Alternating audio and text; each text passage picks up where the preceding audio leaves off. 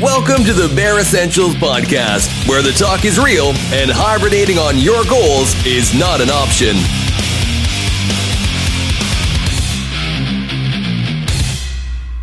Hi, everyone. Thanks for tuning in. I'm your host, Charles Wallace. I'm really excited for today's episode. I will be interviewing Bill Gaylor, a former member of the British Army from Norwich in the United Kingdom. Bill's career in the Army led him to becoming a PT instructor for his regiment, and he was also recognized as one of the top 10 fittest soldiers in 2021 during the British Army Warrior Fitness Competition. Now he is a business owner running his own online fitness programs, and Bill is going to share his wealth of knowledge around fitness and nutrition and give some great tips. So please join me in welcoming Bill to the show. Thanks, Bill, for joining. Really appreciate this. Um, great to have you today. Um, could you maybe start out by telling the audience a little bit about yourself? Yeah, sure. So I'm Bill. I've literally just recently left the armed forces, uh, the British Army. Uh, and essentially now what I'm going to be doing is health and fitness. So from personal training to content production, that's basically my life now until for the foreseeable future anyway. We'll see, you know. That sounds good because I think, uh, like military people, we need people like you, especially in this day and age, for uh, for health and fitness. Um, if you don't mind, I'd like to start with an icebreaker, something maybe outside the military, outside of fitness. Maybe tell us about yourself that even people that know you maybe wouldn't wouldn't know or wouldn't expect. Okay, yeah, sure. So I, I had a good think about this one, and the one I'm going to go for is something that people who are very close to me will probably know, but a lot of people I've met along, you know, in the last sort of 10 years probably won't have a clue. And that is essentially I'm a massive geek.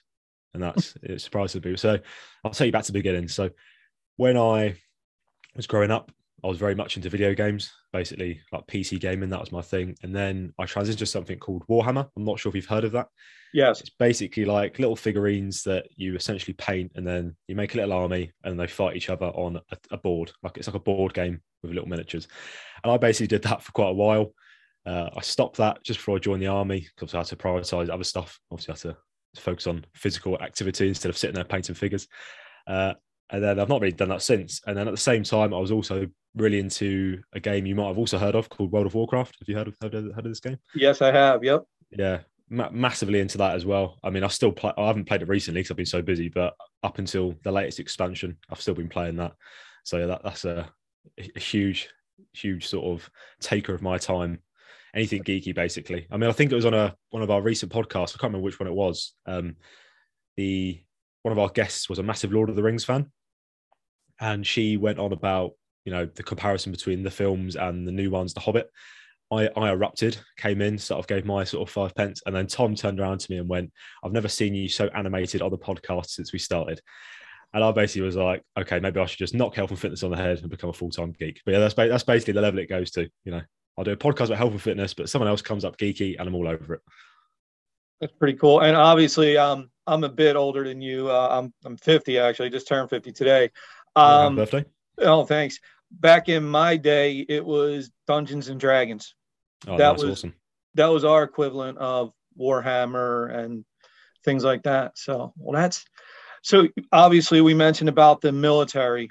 So mm-hmm. I was curious about this.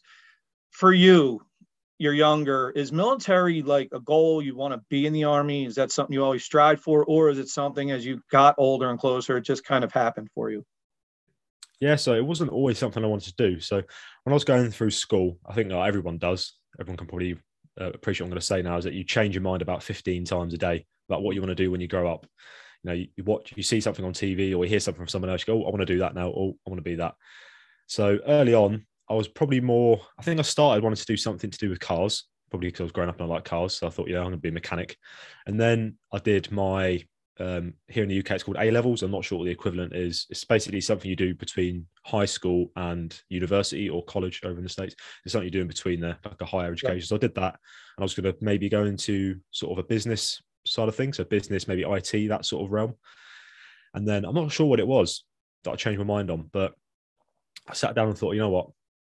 I want to, want to go join the army, essentially, is what I thought. And then I started that process after I left um, school was doing a part-time job in a toy shop, just trying to get some money essentially while I was waiting to, to join.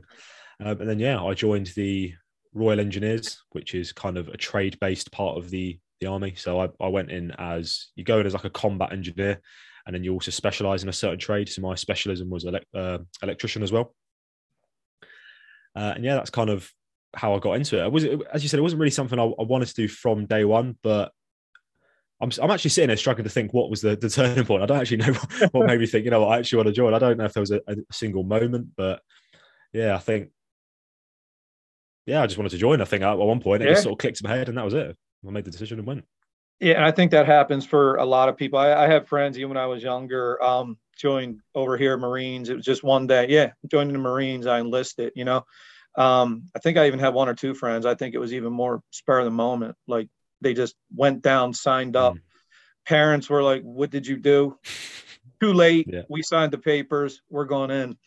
Um, so eventually, you're you're in the army. You're when you go into the army. Obviously, I don't think you go right into the army and start. And I want to get into this a little bit. Um, being like the uh, into like the personal trainer, right? Overseeing personal training for the British Army. So could you maybe walk us through like maybe the stages as you're in the army and how it leads to eventually that? Yeah, of course. So uh, as you, as you rightly said, you don't just you can't just join straight in the army as a physical training instructor. It's something you have to do after a little while. They normally expect you to be a rank of lance corporal before you can even apply to do it. Or if you're an experienced um, sapper, as they're called, um, the sapper is basically a private in the Royal Engineers. But if you're one, if you're an experienced one, they'll sometimes let you apply for this job role. But it wasn't something I initially wanted to do. As I said, I went to the engineers, so it was quite an obviously heavily engineering based. And early on in my career, I had sort of aspirations of going down the trade route. So I wanted to go sort of almost project manager in the army essentially it was that that job role and then mm-hmm. it was when i went to um, i went to romania I was actually working with uh, some american marines out there and one of the one of the, he's a good friend of mine now actually someone who works with the train primal business which i'm still going to talk about later on but he he was out there first time i met him and he was doing something called the crossfit open uh, I'm not sure if you've heard the sport CrossFit. So he was doing that, yes. and I was watching him, thinking, "What on earth are you doing?" Because it's obviously there's a lot going on. I was like, "Wow, this is this is mental." I basically when I spoke to him, joined in, got into that, and then my love for just fitness, just of, obviously, obviously I was relatively fit beforehand, as you you know as you're expected to be in the army, but that just sort of elevated my love for fitness, and then sort of from then on, still wasn't in my head to go be a physical train instructor. I just got more into fitness in the army, and then it wasn't until I got my second posting to another uh, regiment that straight away I said, you know what, I want to go do this course. I want to be a physical training instructor. And how that basically works is you have to work in the uh, the camp, so the barracks you, you live on. You have to work in that gym there uh, for a, a, period of time as almost like a, a learner PTI. So you, you basically wear it's wear basically I think called a grey jumper. So the normal PTIs they'll have like a red belt and a grey jumper. You just have to wear a grey jumper and a green belt. So I was doing that for a little bit, uh, pretty much from day one. I'll tell you a bit of a backstory. This is quite funny. So I got to this new unit. I said to them, I want to go be a PTI. They said, okay, we'll see how you get on. First PT session we did, um, the, the, current PTI basically joined in and I absolutely blitzed him on the session, uh, beat him in the workout. And straight away he was like, yeah, we need to get you in the gym ASAP. So he got me in the gym. I'm working the gym. And then unfortunately for me, I couldn't do the course straight away because I had to do an electrical, another electrical course. So our trade training in the engineers is split into two parts. You do like a, what's how, how can I word it? It's kind of like a, a, beginner sort of thing where you learn the basics and the second part is more advanced. So they said I have to go do the advanced things. I said, okay. So that took me away from my regiment for about seven months. So it's quite a long course. And then when I come back, straight back in the gym, a few weeks later, I'm on a PTI course. And then, yeah, I've been pretty much working in the gym until the end of my career, which was last week. So you mentioned about CrossFit. Yeah, I'm definitely familiar with with CrossFit over here. Uh, in my area, CrossFit's actually pretty pretty big. I even I, I actually dabbled in CrossFit myself for a little bit, um, probably for about maybe a year, year and a half actually, uh, and I did. I enjoyed it also. Um, so that I think this is kind of similar to what what we call maybe even the CrossFit Games. I saw yesterday. I was actually um, doing a little bit of research before we jumped on here today. I saw this uh, where you were competing in the uh, British Army Warrior Fitness competitions. And. I think it was just last year. I think this is like, at least for me, this would be absolutely amazing accomplishment. You were top 10 fittest in the Army, one of the top yes, 10 that's, fittest. that's, that's correct. Yeah. So that competition, how, I mean, when you go into that, is that something you're like, I'm going to, yeah, I want to, I want to get, I want to win it. I want to be in that top 10. Is that, is that your approach as you get into that competition? Yeah, absolutely. So what happened was is for quite a few years they've had the British Army Warrior Fitness competitions where normally it's you're in teams of four and you go around to various regions uh, in the UK and you compete at different you compete in different events and then you all qualify to go to the finals as a team. Because of COVID, they decided right we need to change things a little bit, so they decided to make an individual style event. Well, I think it was 10 weeks. They did uh, pretty similar to the CrossFit Open. They did the British Army Warrior Fitness Open, where anyone in the army could apply, uh, do the workouts online, submit them in for judging, and then you get points, and obviously you get put on a leaderboard. And what they decided was is that the top 10 qualify for the live finals. And then obviously at that point, you're already in the top 10. I think I came, I want to say sixth. I think I came sixth in the online, the online section of the competition. And it was basically five workouts. You do one workout every two weeks. Um, and yeah, just, that, was, that was pretty much it. And then, yeah, went to the finals. Uh, we'll talk about that a bit later on because one of your later questions relates to this quite a lot. But I'll, tell, I'll tell you how I got on the finals later on. Spoiler Okay. alert, didn't go too well. So-. All right. Well, I'm looking forward to that. Um, so another question, and I, and I think at least I may be guilty of this, right? Um, do, do you think, especially now being in the army now and working in the, you know, training in the army, training people, now you're out of the army or and you're working with, you know, regular people. Do do people outside the military get the wrong impression about the actual true fitness levels of the military personnel in your opinion So it's quite a tricky question. I think you listened to our recent podcast, didn't you? Where we spoke about this. Yeah. So you I kind did. of get an you kind of get an idea of our thoughts. So when we did some polls for this, uh, it was the majority of people who answered who weren't who have ne- never been in the military actually said yes, they think military personnel are physically fit. That's what that people assumed. And being on the inside, it's, it's a difficult one. There is some truth to it. There are obviously some very fit individuals. There just is large parts of the forces, especially now when there's not really, I mean, Afghanistan's over, Iraq's over, there's no real conflicts going on. There's a lot of parts of the army now where I don't want to say people let themselves go, but they're not, you wouldn't, if you saw them out of uniform, you wouldn't think they were in the armed forces, if that makes sense. no I think- totally I think the issue is is that social media and sort of Hollywood, to put it like films and stuff, they give you they give you a very one dimensional look of what a soldier is. So people just assume it's kicking doors down, explosions, guys the size of you know Arnold Schwarzenegger, that sort of that Right. sort of level of capacity of like you know, if you look at the old days of films like Predator, I mean Mhm. they, they all look animals, huge guys, but the reality is there's obviously various different parts of of the army. So, for example, my part, the Royal Engineers, the level of fitness is going to be very different to the Parachute Regiment, which is an elite force in the British Army. And then you've got the clerks, which are essentially an admin role in the British Army. Even though they're soldiers, they're not really expected to be as fit. So a lot of them, you would never, you would never think. I mean, a lot of them are technically overweight. I would have thought on the, if you look at it on on paper. So I think people do have a slight wrong impression, but it's a difficult one because there's lot. I said there's lots of different aspects of the army. So.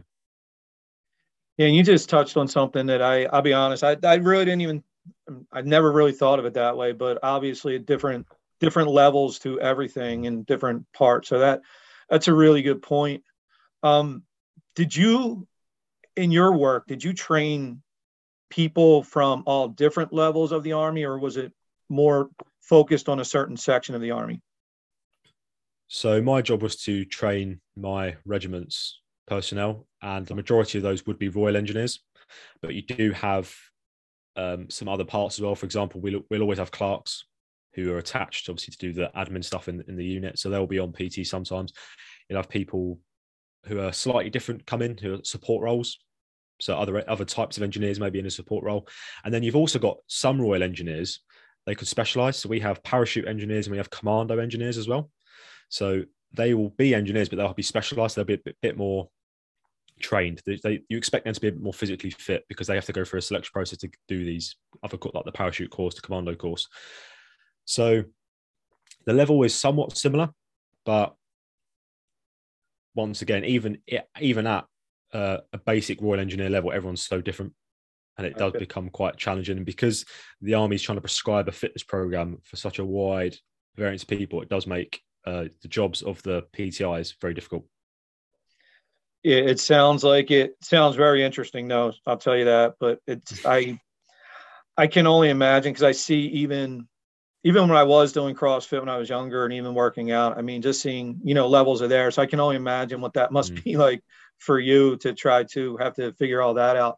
So that leads me to this. I mean, do you is there are you seeing like obviously are there differences in training someone for say military duty versus people you may encounter now just in your professional life and what you do now yeah for sure so i think the most obvious one is there's a total uh, different style of delivery so if i was delivering a session to a civilian in a you know a commercial gym as opposed to on a muddy field in the army, the, the, the tone of delivery is obviously very different. There's a rank structure in the army, so obviously the PTI is in charge of that session. So there's a lot of shouting potentially, a lot of screaming. People just essentially do what they're told. There's not as much. There's an understand. There's obviously compassion to a point, but it's not. It's not an obvious compassion. Mm. You know, like if someone's moaning because they're tired. If this, if I was training a, a, client who's paid me on the street and they've said, oh, "I'm feeling a bit tired," you know, it's just a bit too hard. You'd be like, "Okay, that's cool. We'll strip it back. You know, we'll take it easier." If someone said that to you in the army, you tell them to get a grip and carry on. you know, you'd be a, you'd be a lot more firm with it, and I think that's that's the major difference. And as well, I think motivation. As I said, if a client comes to me, they're going to pay me to deliver them a service. In the army, people aren't paying; they're getting paid to do the to do the session. You're not; they're not paying you. So motivation is is a, probably one of the biggest challenges. There's been many a time when you go on a session and there's people who just don't care, they don't want to be there. And it becomes very difficult when you're trying to manage, let's say, 50, 60 people, and you've got a handful of those people who just have no enthusiasm, can't be bothered. And there's only so much you can do because gone are the days now where you could just, you know, destroy them to an inch of their life by giving them, you know, send them running for miles. You, um, you can't really do that anymore because you know, it's, it's quite problematic in terms of like you know you probably get a lot of trouble. But then when someone comes to you now, like comes to me now, a civilian, they're paying for me. My job is to do what they need. You know, I'm there for them, whatever they need. You know, and they're, they're motivated because one, they're paying me, and the reason they've come to me to pay me is because they're motivated for their goal. Whereas in the army, it's it could be quite hit and miss with motivation, so that makes it challenging.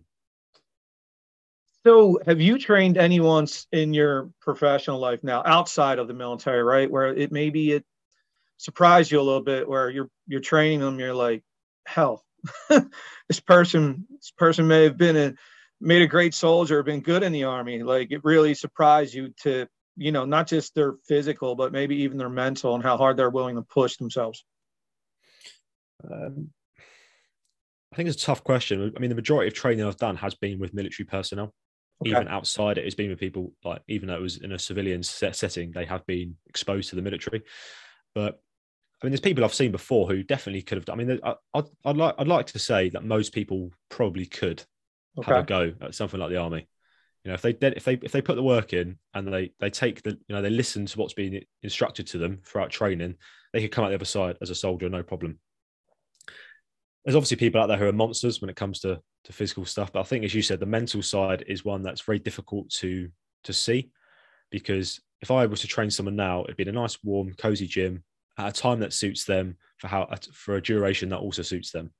It's going to be difficult to see if mentally they can prepare stuff without putting them into an uncomfortable mental situation. Which, let's face it, if you don't need to, why would you bother? You're not going to put yourself into that into that hole. Um, so yeah, but you soon find out anyway in training most people are capable. I think most people are, are more capable than they think. It's just as a society, I think we choose comfort over discomfort. Bill, I'm so glad you said that because actually I had a guest on last week. He he said something very similar. He said that uh, you know, comfort. It was almost like getting into a nice warm pool. Feels great when you're getting in there, but once you're in there, you really don't want to get out. Mm. Um, I'll say this, uh, just one thing I knew I had to do was I actually, from the whole mental aspect, I always, um, I actually put my hardest workout of the week with my trainer. I make it Monday morning as early as possible. I've been doing that now for months, and that's for a couple of reasons. It's to it's really cardio based, which I hate cardio. I love strength training. I hate cardio.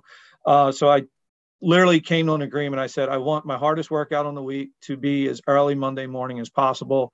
And it now makes me on Monday morning, I'm up early as can be, drop my daughter off at school, and then I have to get up and get moving and get over there.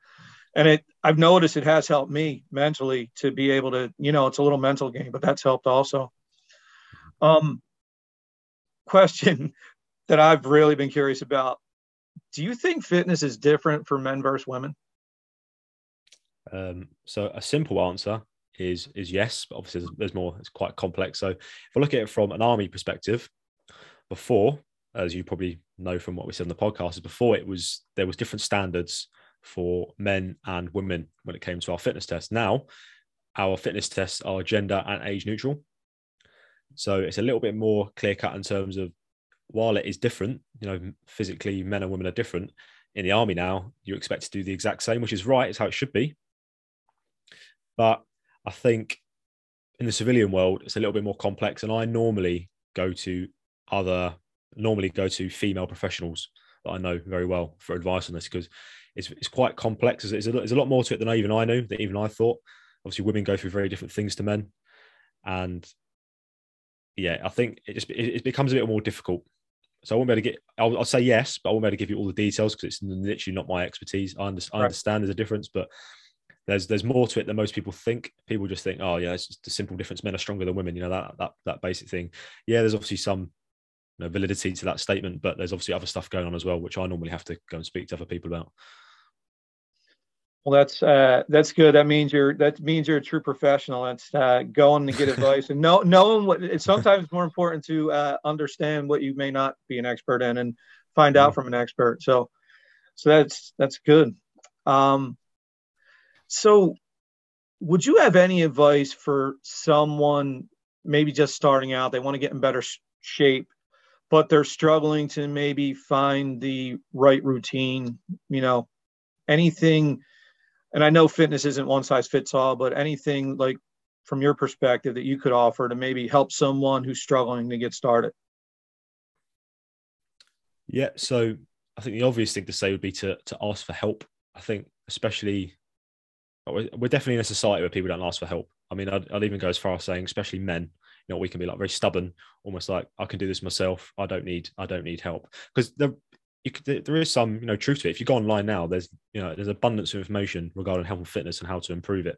The problem is, you said, it's not a one size fits all, and the stuff you find online is normally quite vague and broad. So I'll start by asking for help. But if I want to be more specific, I think if we were to look at it from a pyramid point of view, base of your pyramid would probably be your nutrition. I think before you even start throwing weights around and you know doing all that fun stuff, I think you need to you know sit back, look at your nutrition, maybe start a food diary for maybe a couple of weeks, write down your eating and see, okay, where can I improve this? Because if you haven't got your nutrition right, getting your training and ramping your training up is going to be you can still see results you're just limiting your ability to gain results and obviously then we can got the, we can got the pyramid from nutrition to recovery blah, blah, blah. it's basically you want to look at the foundational stuff first like nutrition before you go on to all the exciting stuff. I know most people don't want to hear that. They'd rather just go straight into the gym and start, you know, deadlifting the world. But unfortunately, you're going to do yourself a disservice um, and you'll be back to square one again before you know it. Yeah, it's funny you say how most people don't want to hear that. Um, recently, my wife's been on her own fitness journey, and she's she's been amazing. She's down around 50 pounds in about three months, and she's wow. been working her ass off. Um, one of the things her and I always talked about was it's kind of mental, but also getting our our our diets in check. And that was that was probably the struggle for us. But it amazes me when, you know, a lot of people ask, you know, ask her, oh my God, what have you done? You know, as soon as diet, I cut out soda, I'm doing this, I'm eating better, doing this, you know, it's like it's almost like people tune out you know like you said it's mm. they want to they want that magic solution or they want to at least go to the gym um so i was curious and we touched on it a little bit but and especially i would think being in the military what you've probably seen people close to their breaking point. So i really i'm really really into this aspect like what how much does that mental aspect play into fitness? I, I personally think it's for me at least i think it was almost 90% i needed to be mentally right Otherwise, nothing else was going to happen. If my mind wasn't right and I wasn't finally getting into it, diet, working out, all of it would have been out the window. Yeah, for sure. I think, especially in a military setting, it, it can be literally everything. I mean, if I strip it back to some basic, which I think most people can, um, you know, appreciate, will be if we think of music. If you do a workout without music compared to with music, there's normally a big difference. And you know, let's be honest, the music hasn't suddenly made you stronger. The you know, music doesn't ha- it doesn't come into your ears and suddenly you know your arms get bigger and you can lift more. It's because it's in your head and it's motivating you. It's affecting your mental state, allowing you to do more. Same with if you were to train on your own. Let's say you're in a garage, like I train in my garage quite often. I'll be in there doing a session. If I then do the same session in a group setting, I can suddenly do more. I'm suddenly performing better. You know, I've, I've not changed anything physically. I'm still the same physical person I was the day before. I'm not, I'm, you can't gain strength that quickly. You know, it's not the day I've suddenly become Superman, but it's because my mental state's changed because people around me, there's more mo- external motivating factors, which is, you know, going to elevate me. And I think all these little things affect mental state. Unfortunately, in the army, it becomes more difficult because sometimes they don't want to introduce those external factors. They want to see how you how you perform at your raw state. So they want to see, okay, how'd you get on? You've had no sleep, you've barely eaten, you're tired, hungry. Let's go. No, no music, no one's no one's cheering you on, no one's saying you go on, keep going, you can do this. It's just dead silence, just go and do it. And that that's when you really sort of that's when you really see your mental state. And I think things like you were saying you were doing when you were getting up in the morning on Mondays, those sort of things can help. I, I completely agree with that. But I think sometimes it's you just have to just it's just it's, it's, it's either you or it's not. You either got it in you, you haven't, because there's going to be some times where you can't train for it. I mean, some of the courses that the army will do, where sleep deprivation is a massive thing, I'd I'd argue it's impossible to train for things like sleep deprivation. You've either got the mental state to be able to deal with it, or you haven't. Like for me, example, I struggled with it massively in terms of anything green in the army. So any sort of actual soldiering, I wasn't like that keen on it. That's why I went down the physical training route, where I was in, you know, a nice warm gym, telling other people to do burpees. But I understood that to myself. I accepted that. I never lied to people. Said, "Oh yeah, you know, I love it. I love being out in the field. I love having no sleep. You know, I love, that wasn't that wasn't me. That's not my my mental state." And I think people want to say you can build mental resilience. You can to a degree, but I think sometimes we are all different. Some people will either have it or they won't. I think. Yeah, that's great. And and Bill, thanks for mentioning um, the music with the motivation. Mm. It, it's interesting because um, last year, uh, you you familiar with a workout called Death by 10K or 10 meters, something something like that. Um, no, but it sounds it sounds interesting. So basically, you have 10 meters. You have a minute. You'd have to go 10 meters. As quick as you do that, you recover for the rest of the minute. Next round, you have to, it's twice up and back. Then it's three times up and back. You always, it's always you have a minute, and how much of that time you use, you have either, you know, you got to keep going right away or you have a little bit of rest. And you try to get as many rounds as possible by doing that. And that day when I was set to do that, my trainer Chris had said, "What uh, what do you feel like listening to today?" And I don't know that day. I was like, you know what? I want to try this in silence. So, um, I'm hoping later in the year I want to try to beat this. I ended up getting up to almost 13 rounds. Um, my goal is to at least get to 15 rounds, but we'll see. But I I am curious now, especially hearing you say that. Now I'm curious to see if I did flip on the music. I'd like to see how much of a difference it makes. I, would be that'd be something interesting for me to try. But uh, it's an inter- it's an interesting thing how our mind works and how that mental aspect can really play a role and I think obviously you just made a valid point that mental, the mental aspect being so important.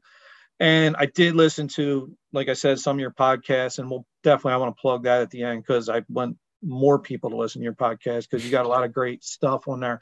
Um, knowing the mental aspect of it, could you maybe and nothing real in detail bill obviously but like maybe just a few things that maybe you could give some tips for people and i don't think people really focus on this too much but to help boost their their brain health. I think no i think everybody just doesn't really pay attention to that. Yeah absolutely. Um, you've obviously been listening to the podcast because we also did an episode on this recently. Brain health yeah so for sure. So on that episode we did talk about nootropics which is you know, I'm not saying go get nootropics. If you listen to that episode, you'll you'll hear why. But uh, we gave some some tips essentially, and the two ones I'll probably focus on now is probably the most important one. This is not just for mental state, but just everything is sleep. Because I don't know what it is, but I, I feel like we're in an age now where people think it's cool to have like no sleep. I don't know what it is like. Oh, grind, you know. You don't need. You can sleep when you're dead, and all this, all these buzzwords, you know. It's like, yeah, you don't need to sleep. Just it's Jocko Will. It's the Jocko Willing impact. You, you know who Jocko mm. is? No. He's American Marine, awesome, very motivational guy. Look him up, but he always every day posts a picture. He is literally up 4:30 between 4 and 4:30 a.m. starting his day. I think he's one of those probably one percent of people that can go with like you know three to four hours sleep. But mm. I, I, think that's people like that, like you said, are making that an impact. But sorry to exactly. interrupt.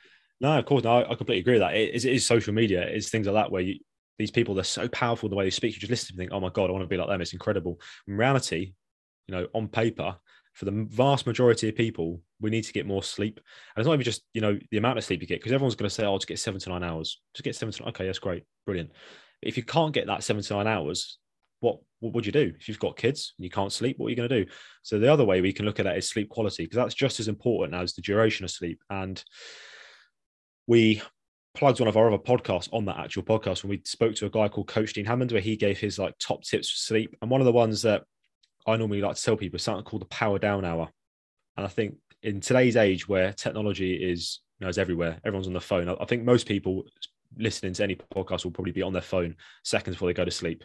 They'll be scrolling feeds, put it down, go to bed. So this power down hour tries to to remove that. So what you do is an hour before you want to go to bed, electronics are all down, you dim your lights. Uh, obviously, if you've got like bright lights everywhere, obviously dim or turn some off, just keep some lamps on and stuff. And just try and wind down, go through some maybe some breathing techniques, maybe read a book, just something that avoids technology. And then what you want to do is towards the end of that power down hour is start to try and go to sleep. So lay in your bed and yeah, breathing techniques, get yourself asleep. Because what people sometimes do, and I'm guilty of this, is they'll say they want to go bed at let's say eight uh, at 10 o'clock and they want to get up eight hours later, what they'll do is they'll go into they'll get into bed at 10 o'clock and they won't realize, okay, you don't fall asleep like you know, straight away, bang, you're gone.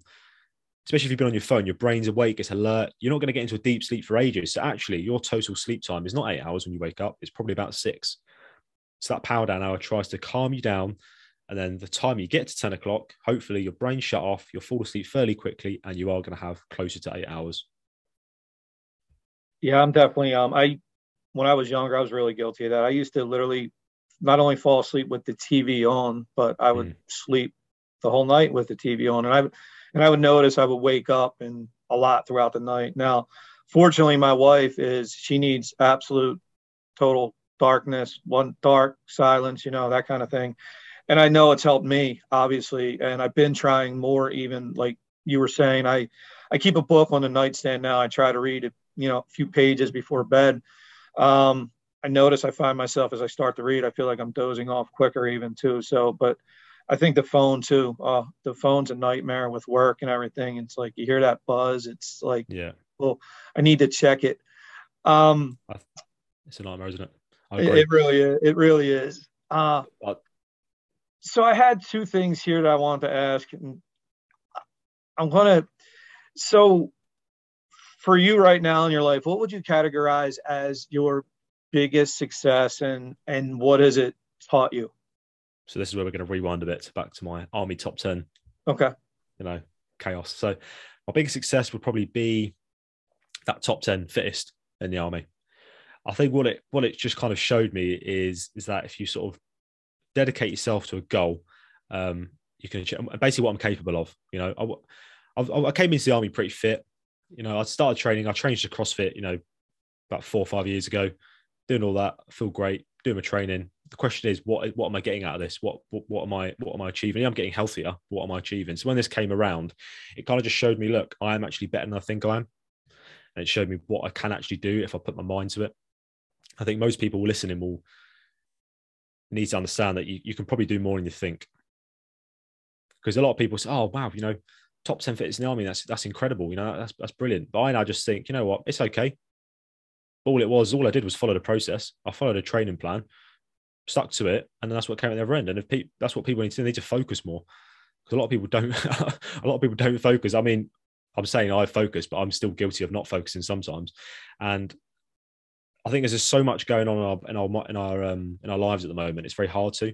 But I think if you can just just sometimes take a moment and think, right, what do I want to achieve? And in that case, it was to obviously qualify for those live finals. You'll get there. At the end, you'll get there. Um, that's probably what I'll take away. Is that I, I know what I'm capable of now. And I know if I want to get back to there, I can do it. Yeah, well, I, I mean, coming from me, Bill, I think that's freaking amazing. Um, I, I can't congratulate. I just that that blew me away when I saw that. I was like, wow, this is this is awesome. So good on you for that. Um, so now, me personally, I always feel like I learn more from. I don't want to say failures. I'll say maybe not as maybe disappointments, maybe not as much success, right? But for you, if you had to categorize something that wasn't a success, you know, and what was that for you, and what what did you learn from that? So, basically, I think my biggest success was the top ten. My biggest failure is also linked to that. So I qualified for the finals, come in top 10 in the online qualifiers. Yeah, really good. I was really happy that. I was very, you know, I had a few rough patches during the qualifiers as well. So it was a big success for me to actually get there. Unfortunately, my biggest failure would probably be my performance in the finals. Now, at that point, I'd already signed off, so I've already already terminated my contract with the army. So I knew that in a you know in less than a year's time, I would be officially out of the forces. And before the live finals, we had a summer break, so I think I was off for about four weeks. And I don't know what it was. I mean, I had birthdays there, and I think I just got complacent. I was focused on other work because I was getting a bit worried, thinking, right, I'm going to be out soon. I need to sort my life out a little bit.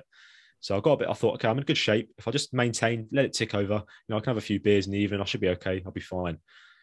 And basically, what happened was I convinced myself that I'm not actually that bothered how I did. I don't know why, but I convinced myself, you know what? I'll do okay. I'm top 10. That's fine. I'm not that bothered. I'll be okay. I got to the finals and yeah, it didn't go well at all. I was literally after the first workout, which was what was the first workout? It was a, a swim. So we got into the pool, did some swimming, and then after the we had to do like a mile run. So you had to get straight out of the pool, get your trainers on, go for a run around the around the camp. Um, did okay on that, and then what I realised was because essentially what I should have done is I should have been peaking my training volume wise, so that when it got to the competition, I was prepared for the volume. When I got to the finals, I was not prepared for the volume. There was a lot of work. My body was not ready. So after a couple of workouts, I was fragged. I was running on fumes. And by the end, yeah, I was just tumbling down. I ended up finishing ninth overall in the live finals, which is still a good achievement. I mean, still ninth in the British Army.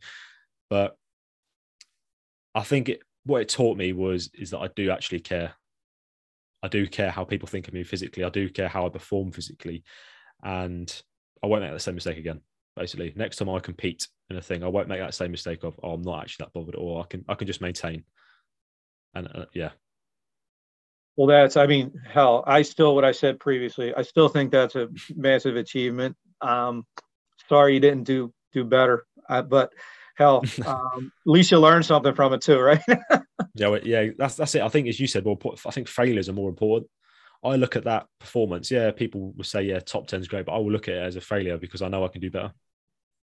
Instead, yeah, I, I think, knew I, I know I can do better, but I didn't. So I also think too, though, that goes even back to what we were talking about for the whole mental aspect, right? I just think mm-hmm. sometimes, like, and I don't think there's enough of this nowadays, right? I think, I almost think as a society, people are too willing to, they want other people to drive them and motivate them, and they don't sometimes take enough accountability for driving and motivating themselves. You know what I mean? And it's it's frustrating to me sometimes when you see it, you know, especially with some younger people that, you know, you see all the potential.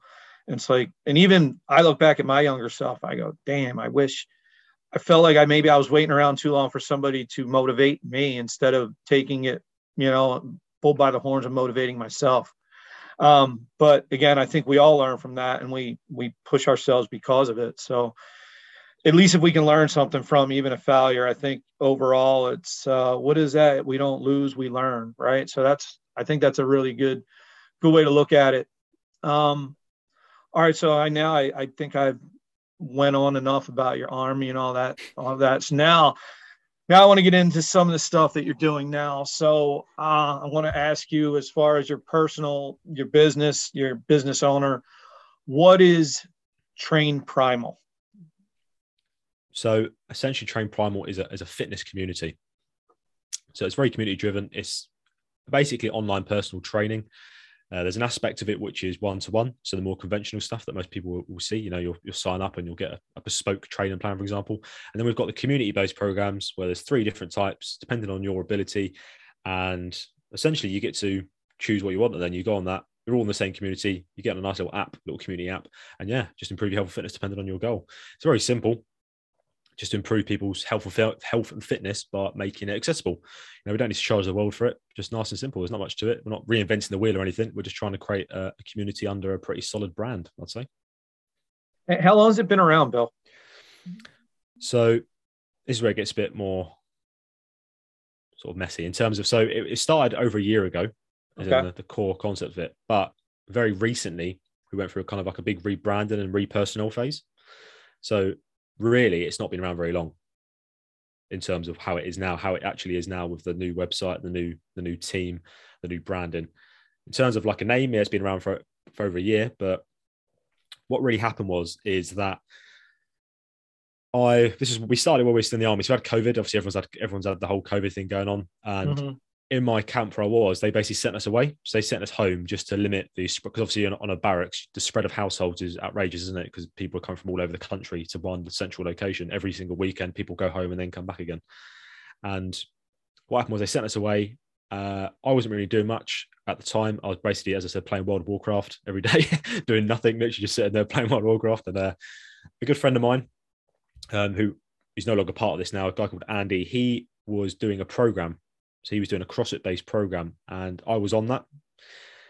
And then he stopped it because he went, he moved away, tried to open a gym. COVID hit, he lost a lot of money, basically had to come back. And then he gave me a phone call, said, "Look, do you want to do this together? Do you want to start something new together?" So I said, "Yes, let's go for it." So we spent most of that lockdown just building it up, essentially, but just us two doing it.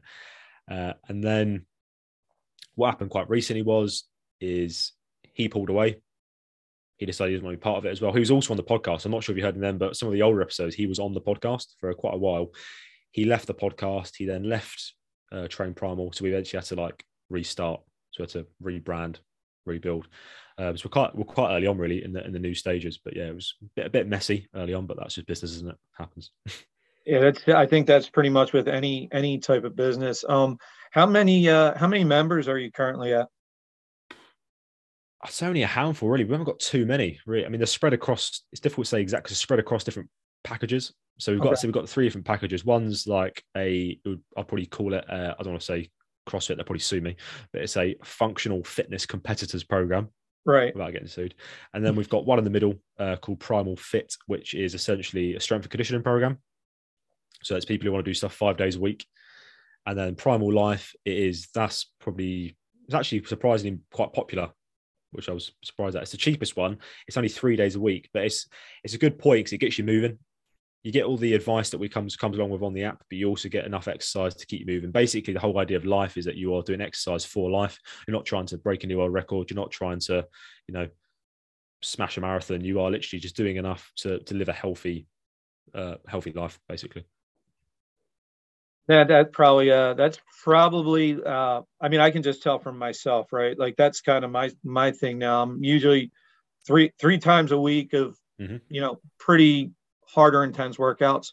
The rest is more, you know, walks, stretching, things like that. So not I, I personally I'm not surprised that that's well, two reasons. It's three times and you said I think it's the cheaper version too, right? So yeah. I think that yeah, all together, yeah, and that's that's probably part of it. Now, you mentioned the packages, right? So, mm-hmm. sounds like you sign up, you have the package. Is there opportunity for people on Train Primal? Can they work with you guys more for like custom programs suited to them? Yeah, absolutely. So as I said, we wanted to make this quite accessible to a wide range of people because we know not everyone has hundreds and hundreds of you know pounds, dollars, whatever to spend on a personal trainer. So the training packages, uh, you know, relatively cheap. So the most expensive one is twenty three pounds ninety nine a month. I'm not sure that is in dollars. And then the cheapest one, the Life, is eleven pounds ninety nine a month. So they're the really accessible ones. They're they're not bespoke or anything. So they are they've got a goal. So the programs have their own goal, but they're not specialized to any person who signs up. So the, the whole point is it's community. So you're all on the same program, which mm-hmm. is where mm-hmm. you can kind of compare your friends, kind of say, oh, look, I've done better than you today, you know, all that, all that, all, you know, all the banter that you can have, I suppose, with, with your friends. And then we've got the option to work with either myself, a guy called Dave, uh, a woman called Sarah, and another one called Hannah. And that's where you can get the more one-to-one stuff. Obviously, it comes at a, a higher premium, but that that is also an option if people wanted to work with us one-to-one. So I, I, just want to say this, and for for even you and I, anybody that's listening here. So I I've went this route. I'm three years now working with a personal trainer, three days a week, and you know, listen, it's not. I don't feel like it's breaking the bank in any means, but I will say this mm-hmm. to anybody that's listening: if you if you have some additional funds, definitely go the route of trying to do the more personal. I I I can't I can't I recommend it so highly. I mean, it just has made such a huge difference in my life. And I mean, I, I tell people all the time, I before I started working with the personal trainer, I mean, Bill, I was on two types of medication where I was probably paying over a hundred dollars a month, you know. Wow. I mean, just I've now four months into working with the personal trainer, I've boom, medicine's gone. So that's saved, you know. So I just anybody that's listening, I tell anybody that will listen to this, it's consider it uh, people think right away, oh, God, I can't afford a personal trainer. You, you, you can afford it. And it's, you know, it's probably cutting out spending money on some of the, uh, all that shit that's not that good for you. And you'll, you'll think, see you have a lot of extra money to pay for it. I think a really good point you made there. And this is something we spoke about here in the UK is why personal training, for example, is not part of the the health system almost because they'll spend all this money on you know, cures, vaccines, if you want to go over all these medication, they spend all this money on the cure. But what about prevention? We know that exercise, as you said, you're you didn't have to pay for those pills. I mean, that just hundred dollars saved because you've taken the exercise route. So I would like to know why we are not a society, you know, subsidizing perhaps personal training for people to get better. If someone comes into the into the doctors and they're overweight or obese, for example, the first thing they'll, you know, they, they might go down the whole gastric bypass thing, or they're like, okay, we need to put you on this, or you need to do that, you know. But there's no thought of let's get you in touch with a, with a you know health professional. We'll pay for it, or your insurance, or whoever here the National Health Service, they'll pay for it, and you go do that down that route because it's. I think it has the biggest impact on people's health opposed to all these this medication and all this other stuff. Because at that point, it's we could we could have stopped this at early stages if you just intervened because um, not everyone can afford personal trainers. But as you said, the impact it can have is massive. But we need to make it more accessible because not everyone can afford it. Yeah, Bill, it's it's so true. It's funny. I um I did on my podcast last week. Actually, I did it. It was just me for about ten minutes. Uh, I did an episode. I I titled it "Fat Assery," and I touched on this point. And Bill, I'm serious. When I when you get off of here, type in "fat assery" online, and yeah. it'll take you to the Urban Dictionary and look at the definition. You'll you'll crack up. But trust me, that that was me. And you know, I think first people need to own it the the governments of any country they're not they don't promote it as well, right? And you know, it's unfortunate too, though, because as people, as individuals, we we know the answer to the question, but we refuse sometimes to pursue it, and it's it's kind of it's kind of sad, you know. But I think it's a big deal, and I think government should be promoting it more, you know. And I I just know for me now being 50, you know, I was almost 260 pounds just three years ago. And I tell people this all the time. I, I've always yo-yoed back and forth in my life with weight. Uh, I've been three years now on a steady decline, um, like right around 187 to 190. But I tell people all the time, and I'm this serious about it now. I don't have another yo-yo in me. I, if Bill, I do mean this. If I go back up to 260 pounds, I know full well I will die at 260 pounds and I'm going to make a very heavy casket. And that's not going to happen. But I think people need to really take it more seriously. So, and that's why I really like what you're doing. And that's what intrigued me when I asked you to be on. I think, I think people like, I don't think personal trainers are all in it for just money, right? I think that a lot of personal trainers are in it to help people. And I think we need to take them up on it as a society. So, I think so, I want to add one thing on that, Giles, is that like the job of a personal trainer should not be to keep you on a leash for the rest of your life. It should be about education and behavioural change. Mm. If they if they educate, if you if you're with a personal trainer for a year and after that year you have absolutely no idea what you would do without them, and you have no idea like, okay, if I left you today, I would no idea what to do, training, nutrition, lifestyle, I wouldn't have a clue. That that personal trainer has done you a disservice. They should be teaching you how to change your behavior, sort of guiding you to change your behavior. They should be teaching all the core concepts, the core foundations of exercise, of nutrition, so that after six, 12, you know, 18 months, you can go off and you can carry on yourself and yourself self reliant. That is a job for a personal trainer. And I, unfortunately, there's some of them who aren't like that. But if you find the right one, then yeah. And obviously, I'd like to say our team at Train Primal obviously does try to do that, but uh, I'd obviously be biased. yeah, and that's um, and that's I think that's a really valid point. I know me personally, I've learned so much from my personal trainer, and I I mentioned you, I've been with my personal trainer for three years now, but more I think now my more reasons for being still with with him is I'm not going to lie. I don't like going through the process of wondering, setting up the workouts, things like that, right? I I like that and plus the equipment, right? I go over there, it's all the equipment I need. I don't I don't I don't have really the room here to have all that. So it's all the equipment I need. It's the expertise. Now, when I was at not just when I was 260 pounds, the other issue I had going, Bill, was I had two herniated discs and horrible sciatica, right? So I also find comfort in the fact that he is keeping an eye on things like form, mm. making sure I'm not injuring myself. One of the things he said to me when I first started was, you know, one of my first jobs with you is I don't want to do any additional harm, you know, it's to really make sure we're focusing on building you back up to what we need. So, but yeah, I just, again, it's just plug for personal trainers in general for Bill, his team, seek them out. It's, it's worth it. Um, yeah. so I guess we touch about your your business. Um, and I know we touched. I was going to ask you a little bit more, even about. Oh, I did want to ask you this: if you, just as somebody starting out, right, and you said about education, right? If you had like something, nothing again, nothing real in detail, but if you just said to somebody starting out, like the nutrition aspect of it, like, hey, any any tips you could give or that you've seen with people you've worked with, where you could say, listen, if you just here, here's a here's a nice tip nutritionally you might want to start you know adhering to? Nutritionally. So it's, it's, it's very difficult simply because of it, it always says I mean this is like a running statement on our podcast it depends. Because nutritionally depending on where you are what you're doing activity wise all these things it makes it very difficult to make um make a recommendation. What i would say is become aware of what you're eating and how much you're eating is probably what I would say.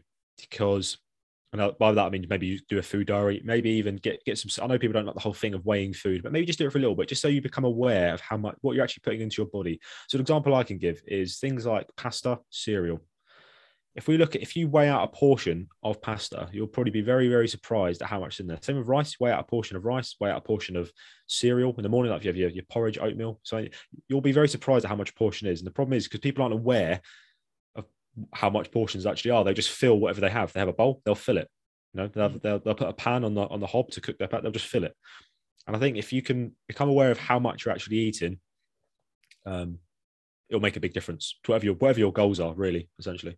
So that would probably be, I think that's that should cover a lot of people. But as I said, it does depend. It's, it's very difficult to be specific in terms of nutrition. But yeah, that's where I would start probably becoming aware of what you're eating, how much you're eating.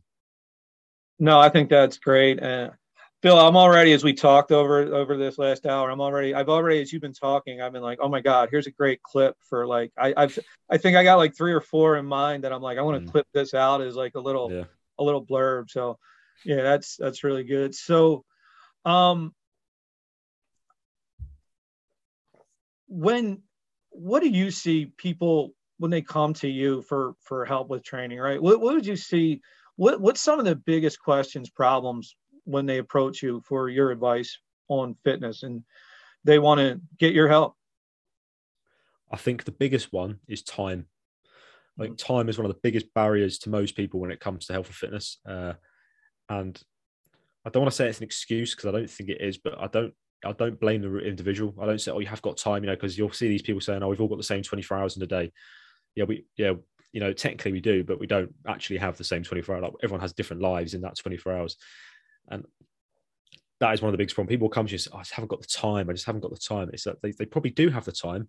What we need to do, as I said, is educate and guide behavioral change because you'll be very surprised at the time people have in the day, but they're just not aware of it. And people get into routines. They're you know, they're, they're used to waking up doing this until they go to bed. If you then tell them, oh, you've got to put that in there, like, oh, I just haven't got the time. I just haven't got the time. If you actually sit down with someone and say, right, we're going to write down in every single hour what you're doing, and you'll be surprised at how much time people can find. And all it takes is you just a little steps. Okay, say, okay, normally in this little window here, you don't really do anything. We've actually discovered after having a full on conversation that you normally spend your time playing a little game on your phone, maybe watching an episode of The Office. You know, these little small things they don't really realize that they're actually doing, but they are. Maybe they're sitting down having lunch. Uh, instead of just eating lunch, getting up and going, they're eating lunch while watching something, but then they're finishing to watch that program instead of just getting up and doing something else. There's all these little windows we can find, but it's just about guiding people around around time because we do have time. It's just people aren't aware of it. If that makes sense, I hope I've made sense there. Hundred percent. I was telling somebody this about two weeks ago. I said, uh, and it was it was around that topic about time. I said, you know what? I said people don't even realize the whole issue of the whole concept of I don't have time.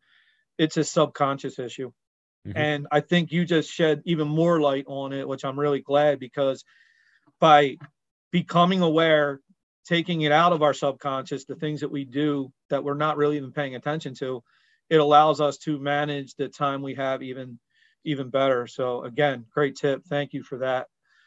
All right, so I'm gonna I'm gonna give you a chance here to plug a little bit. So, Bill, I wanted why why should people choose Bill and and Train Primal and your team? What what makes you guys different, and what what's some of the benefits they will get?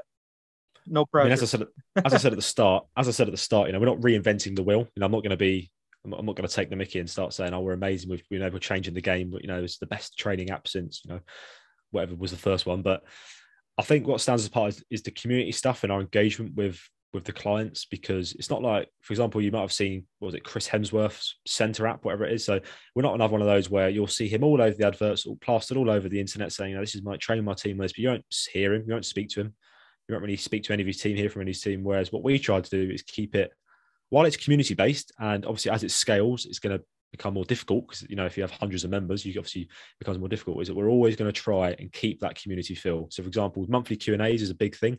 Actually, people seeing the people behind the programs. No, we're not just.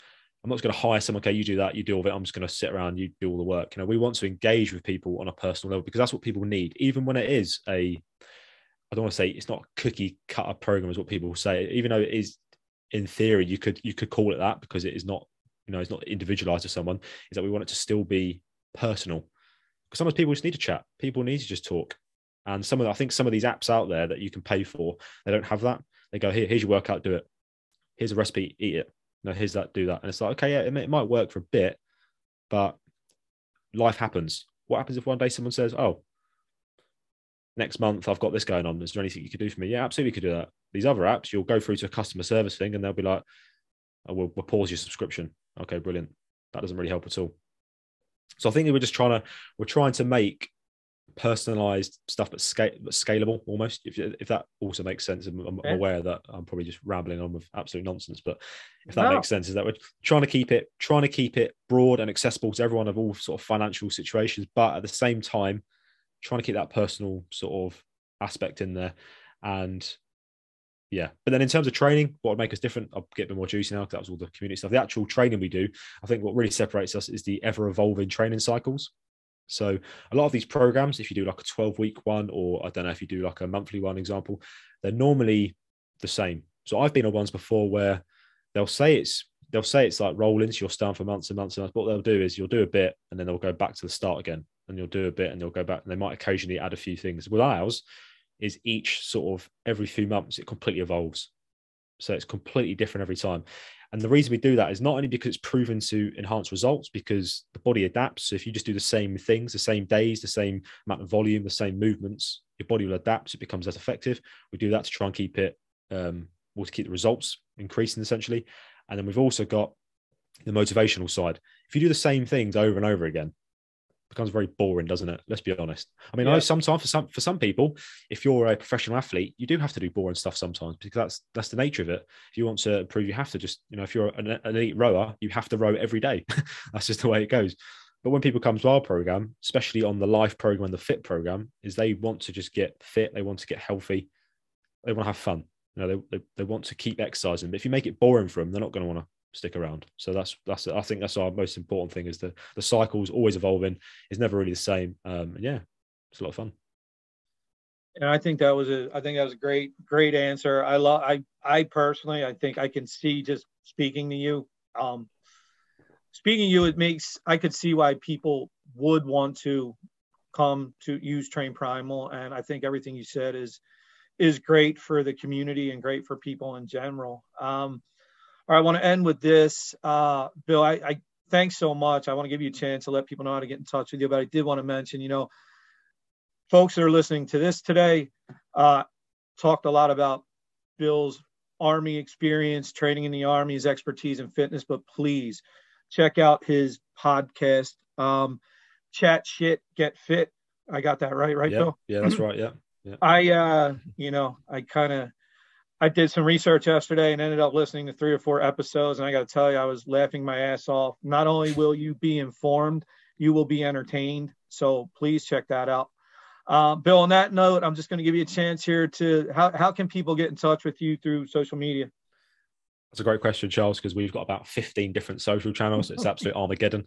Uh, probably the best way is to go over on Instagram. We've got three different accounts. So I've got my own personal account. You can go follow. That's at Bill underscore train primal, where I normally post more. I mean, we've actually recently gone for a bit of a social structure, so you'll probably see more personal stuff on that account now. We've then got a train primal account, which is at train underscore primal, and we've got a podcast account at chat shit get fit podcast, which is actually a brand new account we made like yesterday because we wanted to clean up our socials. But yeah, I mean, they're probably the best place to find. We're very responsive on there, so that that'd be the best place to talk to us. I would have thought, yeah.